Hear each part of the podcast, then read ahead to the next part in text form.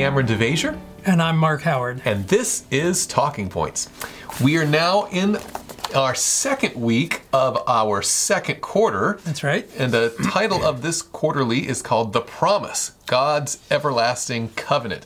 An entire study for a fourth of the year about the covenant relation we have with God and how He established it and all points in between. So it's a great lesson.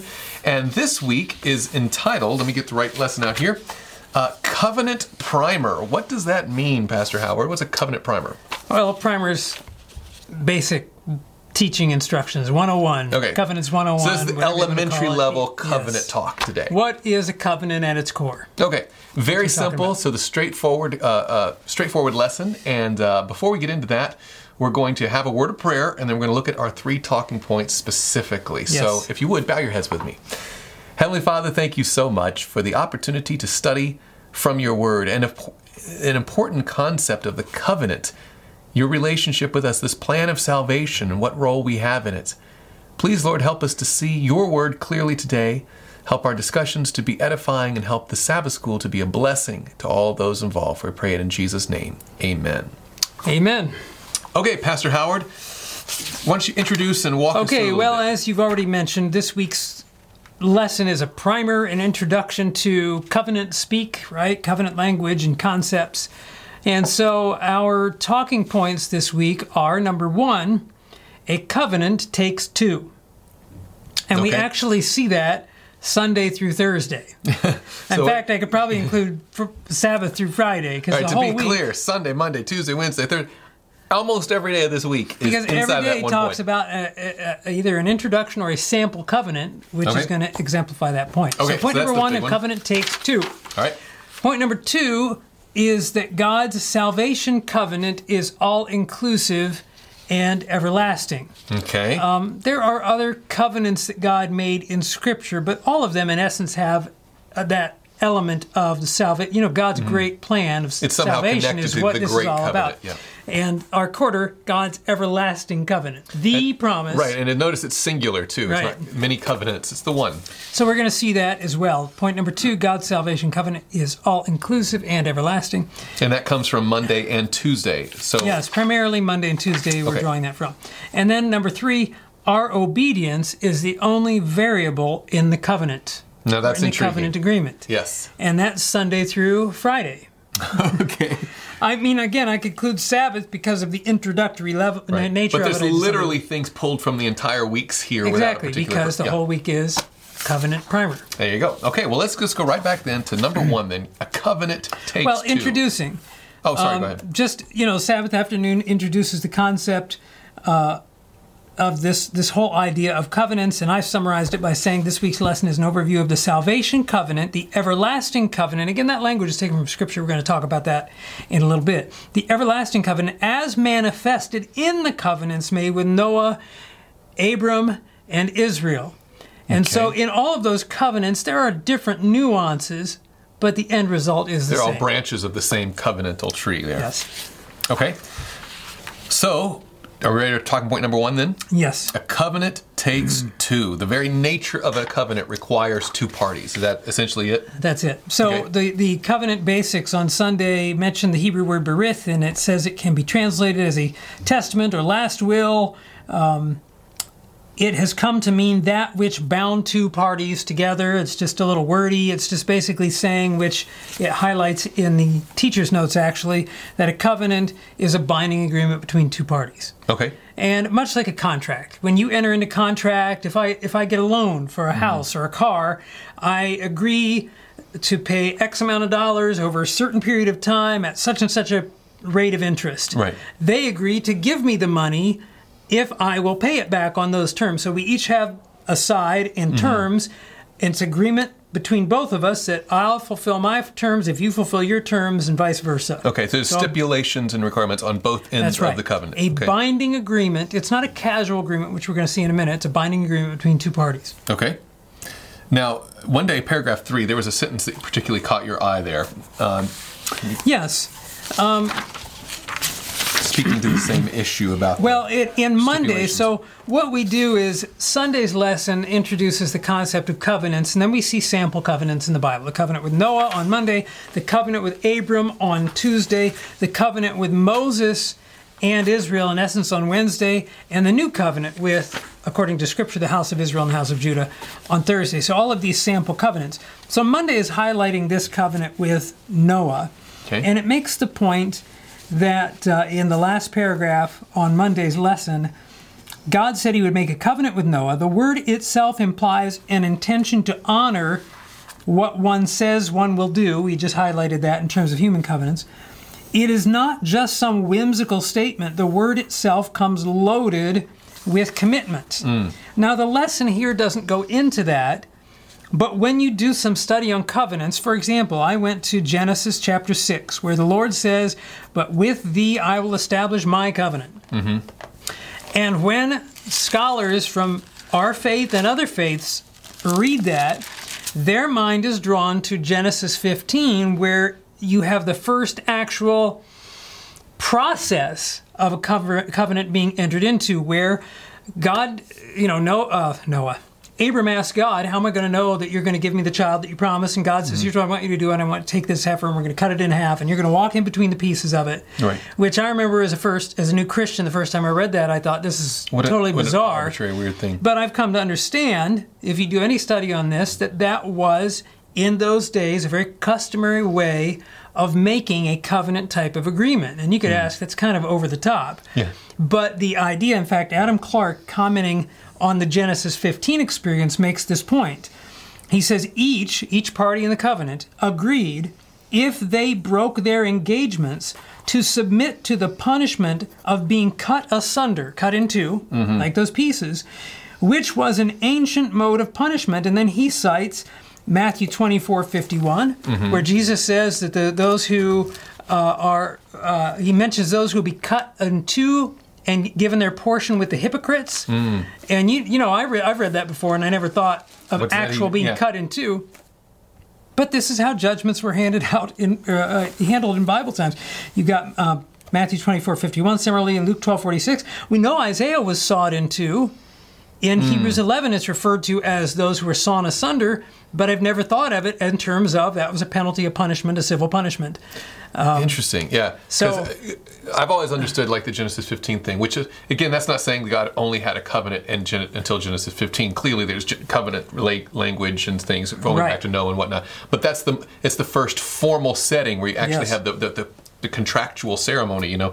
And I've always understood it to be, and I think rightly so, that may if I don't hold up my end of the bargain, may what happened to these poor animals That's happen to me, right? They, we're laying out not only the, the good things of what's going to happen when we accomplish, but also the penalties if we don't. That's right. And by the way, speaking of that loan, whenever they say, all right, I'll agree to this 5%, they also have a little penalty sheet that says, and if you don't, here's what's going to happen to you. That's right. So you go in knowing that it's not just upside, there's also. Fortunately, you're not getting cut, and, cut asunder. no, no, they, they've made that illegal now. I think at least, in our, but clearly, it's it's not just as the lesson brings out a casual thing That's or right. whimsical, as the lesson said.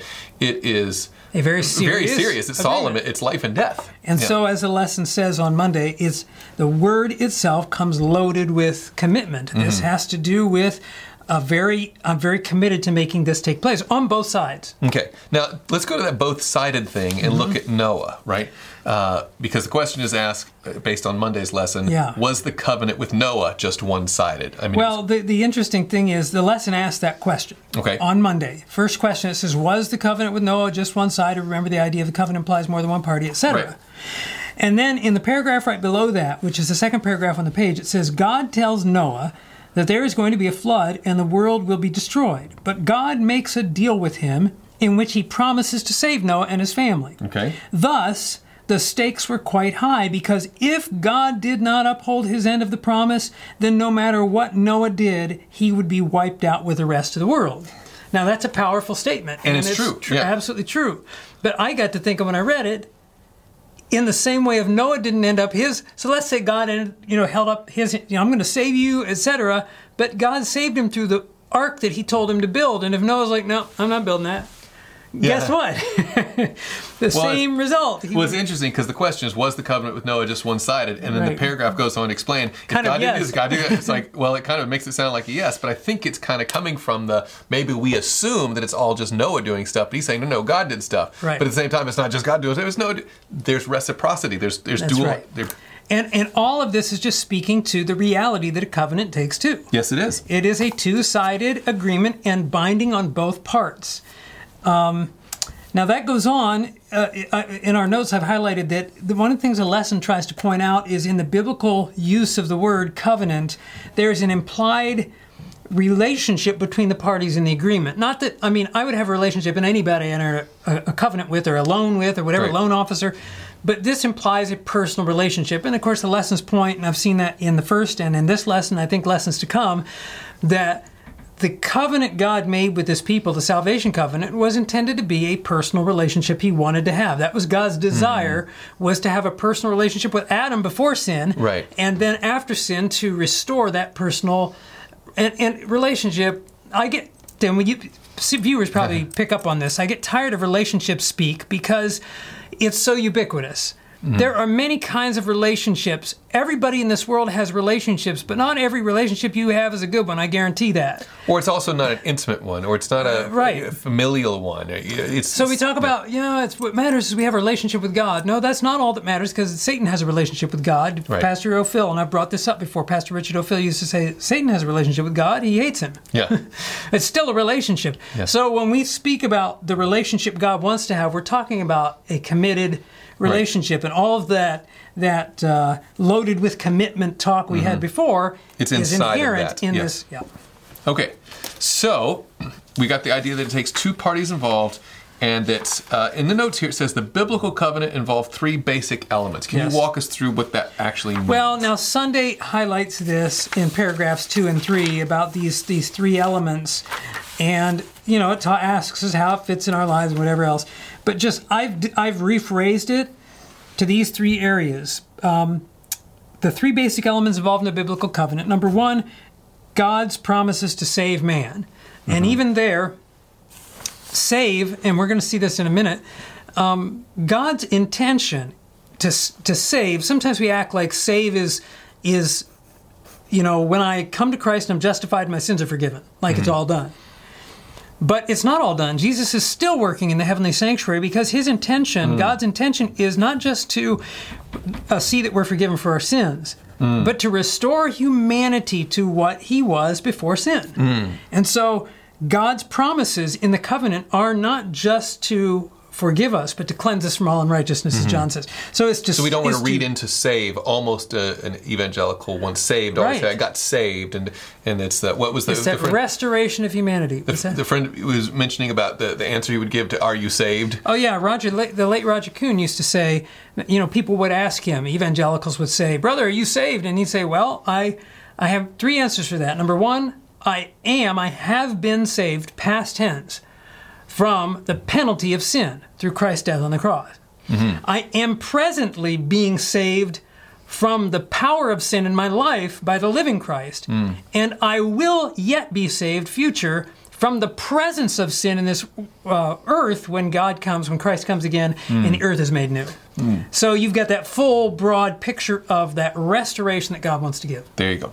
Okay, so that was number one. So number one, uh, first element, basic element in a in the biblical covenant, God's promises to stay save man, to restore humanity. Number two, man's obligation to render obedience to God was inclusive in, in some form in every one of these covenants. And then finally, because we know that man doesn't have of himself the, ability to to render do that, that, right. obedience, God's offer of grace through faith in Christ as the means by which fallen man could meet his obligation. That's. And that number three is the only thing that makes the number two work. He's That's got exactly empowering grace actually gives me to do the fulfilling my That's part right. of the covenant. So that's a critical feature of a covenant there. So those are all kind of an overview on this on covenants. And again, this is covenants like 101, a covenant Right. primer, right? Let's go a little deeper. Number two, God's salvation covenant is all inclusive and everlasting. Um, taken from Monday and Tuesday's lesson. What does that what does that mean? God's salvation. Well, why don't you look at uh, why don't you read Genesis six eighteen? I'll be happy to do that. Genesis chapter 6, verse 18 reads But I will establish my covenant with you, and you shall go into the ark, you, your sons, your wife, and your sons' wives with you. Okay, now this is interesting, and, and of course we're jumping through the lesson because all week you have this example of bet- covenant between, between God and Noah, covenant, covenant between God and Abram, covenant between God and Moses and mm-hmm. Israel, etc. This was speaking to Noah, and it's interesting that the Lord says, "I will establish with you my covenant." Now the whole implication is I have this covenant, my covenant that I've already made. It already exists. Yeah. And and again, there can't be just one. There's a covenant takes two. So I've mm-hmm. made with humanity that Noah, I want to reestablish with you. The mm-hmm. implication is that God had already have a co- had a covenant, which He did, and we've already looked at that with mm. Adam and Eve in Eden when He said, "I will put enmity between thee and the woman." He told the serpent that mm-hmm. between thy seed and her seed. We've looked at that. That was that first covenant promise. When God comes to Noah, He's not establishing something new. He wants to establish His covenant with So if humanity the, if with the Noah. covenant, uh, when we we heard God talking about my covenant with you, if He's talking about the big picture plan of redemption, that restoration, Mm-hmm. it can't be established now with Noah. You know, hundreds and hundreds of years after. You know, it had to start. In fact, we're told That's before right. sin even entered, there was a savior. Right? This plan of redemption has been from That's right. everlasting. So it's God's eternal covenant. He's just going to make an extension of it to Noah now. Right, and you'll see nuances. Obviously, he didn't ask Adam to build an ark. Sure. Noah's going to build an ark. Then later he tells Noah he's established with him an everlasting covenant, and the rainbow's a sign of that. And then Right. you say, well, that's a whole different thing from what God did with Abram. No, it's not. Mm-hmm, exactly. It's, the elements are some elements are different, but it's still the It's same. different end applications of the same covenant. So when we come to Abram, the Bible highlights how in Genesis 12, when God makes his initial covenant with Abram, calls him out from the land of Ur, and then again from Haran to go further in his experience, which is a fascinating story.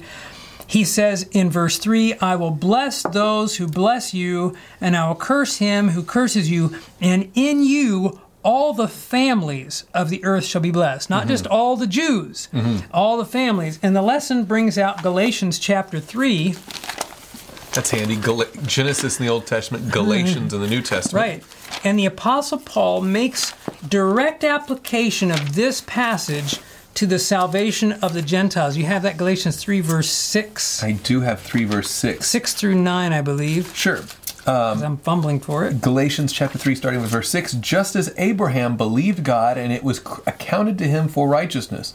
Therefore, know that only those who are of faith are sons of Abraham.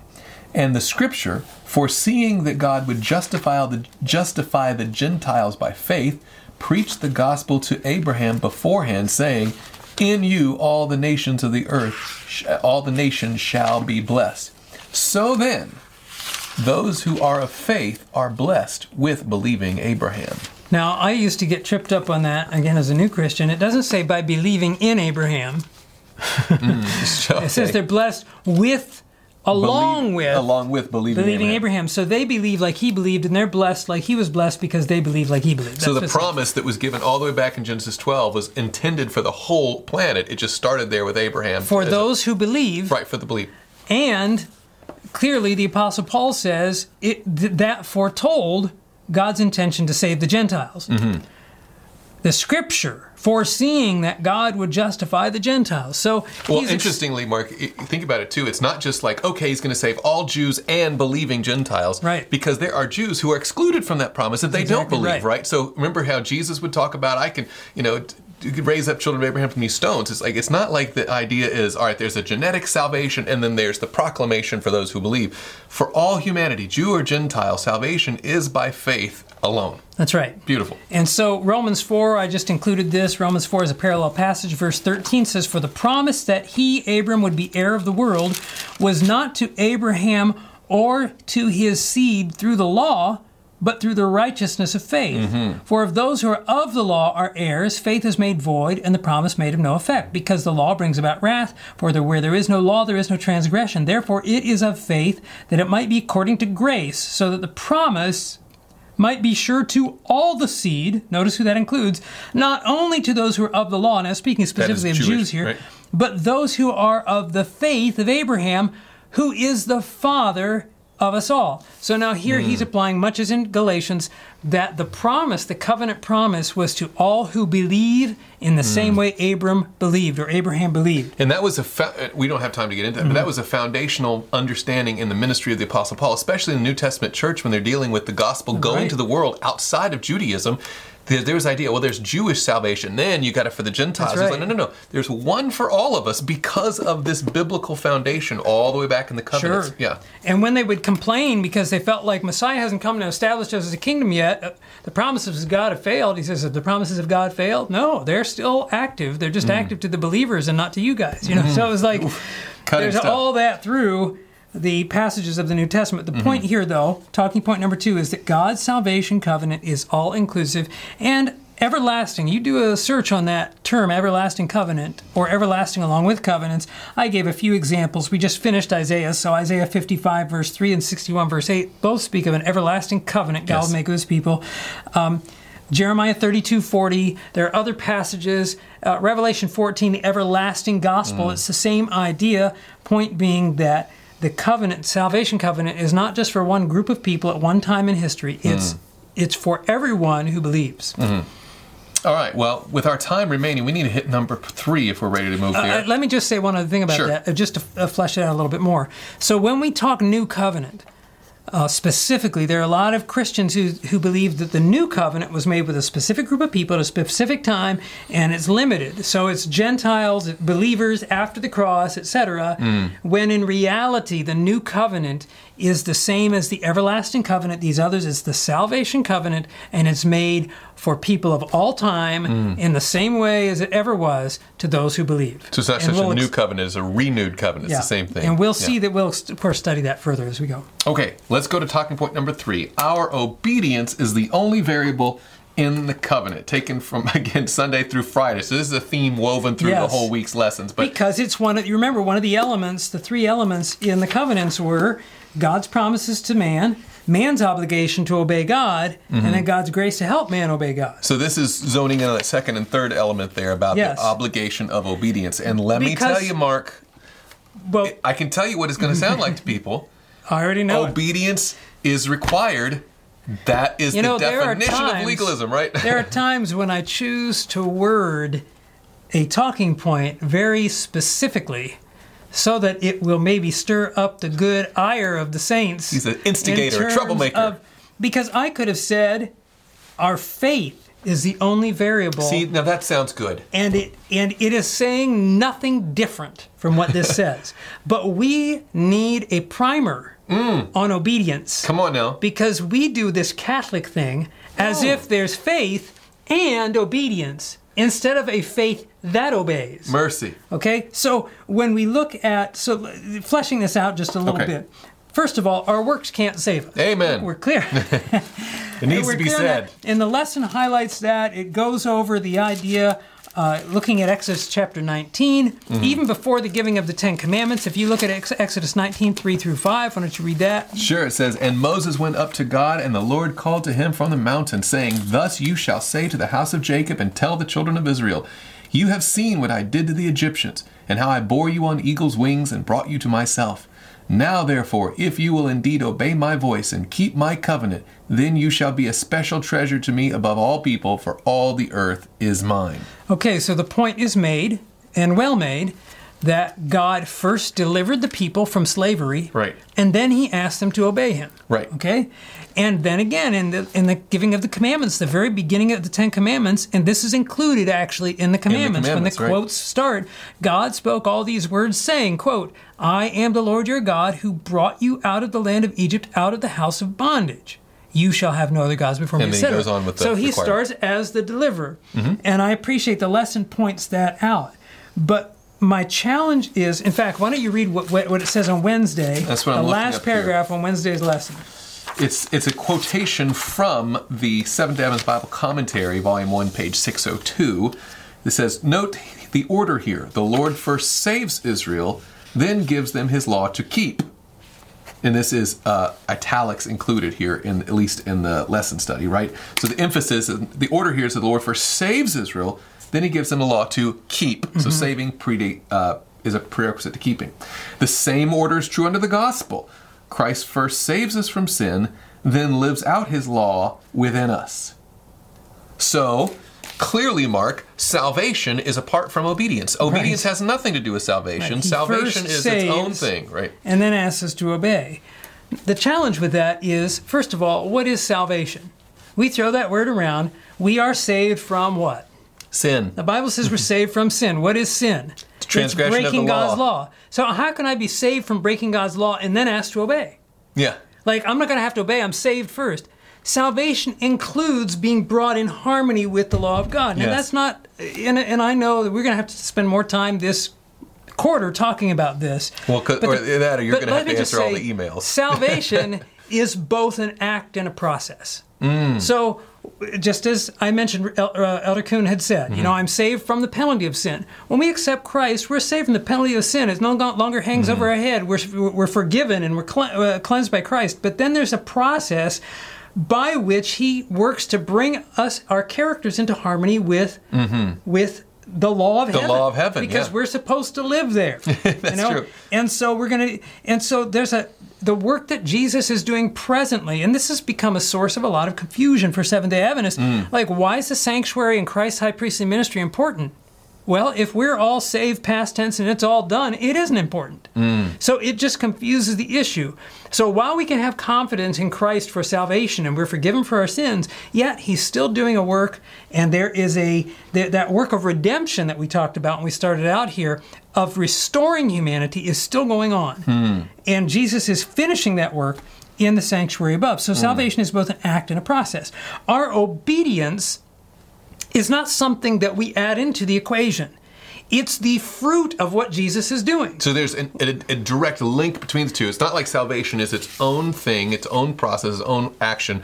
And then after that's taken care of, now we're going to enter into. I'm going to bring up a new topic called obedience in the law. Right. There's a whole separate thing that they're intertwined together somehow. Right. We don't oh, we can't and don't we don't and can't, however you want to put it, obey God that our obedience is because of the work that the Lord is doing in us that be- begins to transform us. So Sister White calls it the fruit Yeah. of faith, Why don't right? read that? In Steps of Christ, page 61, we do not earn salvation by our obedience. Amen. For salvation is the free gift of God to be received by faith. But obedience is the fruit of faith. And notice, even in writing Steps to Christ some hundred plus years ago, Ellen White found it necessary to put that but in there. Mm-hmm. It's like, look, we understand we're not saved by obedience, but don't Downplay this obedience. obedience, yeah. because obedience is the fruit of faith. And in another place, one of my favorite statements, speaking of Abraham. Now, Abraham is one of the examples of the covenant, and Abraham's un, uh, uh, his unquestioning obedience. And lesson actually highlights that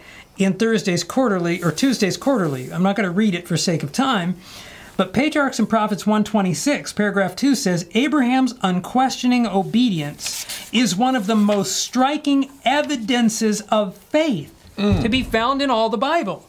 So the point is that faith is not it's not faith plus works, it's a faith that works. Mm-hmm. Faith is ex- manifested in obedience. Right. And so we were talking beforehand, if I were to say, you know, okay, obe- our obedience is the only variable in the in the covenant. If I were to say instead that what's important is that God's people exercise faith, that sounds so much better. But what is what does it look like when we exercise faith? Obedience. You're right. So obedience, we've made it this bad thing, but it is true obedience is a um, an outworking of faith, an Well, and expression of faith. This is another thing we've talked about before and probably talk about again. But one of the things that I've noticed that there is a continual, both on the salvation end of things and the sin end of things, a passivity in our Christian experience Yes. now, where ask people about sin. Oh, yes, I'm a victim of sin, a society of sin, just a part of it. But friends, for every one of us, according to Scripture, all have sinned. We are culprits in the sin problem as well. That's right. So we have a we are passive in the fact that we're victims, but we're also the perpetrators of the right. sin. We're, we're the criminals. So there's a two-parted thing with this, and the same is true of salvation. Are we recipients of God's grace? And to, absolutely. But do we have an active part to play that He is imposed upon? Yes, we have to have participation with it. So it's not like my participation is causing my salvation, but it's definitely a condition of it. It's definitely a part of it. And so right. the, you know, Sister Sister White has to bring that out. We don't earn it by this, but you're not going to have it without it either. That's right. And Thursday goes into the new covenant, and again, just building on the same elements and God's promises to his people. Again, a binding agreement, there's an obedience required, but God makes it clear that it's his power that they're going to obey by. In fact, in the covenant given at Sinai, the sacrificial system was attached to that covenant. A lot of people overlook that. We look at the people's promises to obey, but we don't look at, and we're going to look at this in future lessons, but we often miss the fact that what did all those sacrifices have to do with the covenant? Hmm. That was pointing forward to Christ and his sacrifice, which was going to be the means by which they would fulfill their end. Mm-hmm. Now, the lesson brings out at the bottom of Thursday, last paragraph, uh, it says halfway through, I'll start in the beginning. In Jeremiah 31, 31 to 34, one can see the elements of both grace and obedience, just as in the earlier covenants. God will forgive their sins and God will enter into relationship with them and God will bestow his grace in their lives. Now, one of the things I have to interject here is early in the quarterly lesson, they want to make this point that sal- the covenants are not one sided. And yet, when you read through the lesson, they're one sided. God does this, God does it, God does everything, and we do nothing. And as much as it doesn't spell that out, my concern is I've run in, as a pastor in practical sense, run into many Christians who get who come away with the idea that for them to put forth any energy or effort in their Christian life would be wrong, legalistic works, mm-hmm. and as a result they don't, and then as a result they fail because you're never going to succeed right. if you don't They're put not energy. Full Christian life because yeah. you're not ex- exercising your faith. So the lesson goes on. As a result, the people simply obey him, not in some rote, mechanical way, but purely because they want to know him, because they love him, because they want to serve him. Now, that's not a bad point altogether, but the problem is it implies that there are a lot of people that simply go through the motions in a mechanical way, and true obedience is just because you're just going to want to do it. And that's not true from Scripture. Jesus mm. said, that if anyone wants to come after me, let him deny himself and mm. take up his cross daily. Now, listen, if we just naturally want to, when we understand the covenants and God's love and righteousness by faith, and we just naturally want to obey Him, where's the denial daily? Mm. It wouldn't be there. And so, as much, in fact, there's a great statement here. Let's look at that. Sure. Um, you want to read that? Christ sure. Object Lessons, 97. Says the man who attempts to keep the commandments of God from a sense of obligation merely because he is required to do so will never enter into the joy of obedience. He does not obey. That's an important point. Right. That's not obedience. Right. So the rote, mechanical, whatever it's, that's not obedience. It's something else, but it's not obedience. When the requirements of God are accounted a burden because they cut across human inclination, we may know that the life is not a Christian life. True obedience is the outworking of a principle within. It springs from the love of righteousness, the love of the law of God. The essence of all righteousness is loyalty to our Redeemer. This will lead us to do right because it is right because right doing is pleasing to God. I know you have a thought on that, but I want to interject one Please point do. here.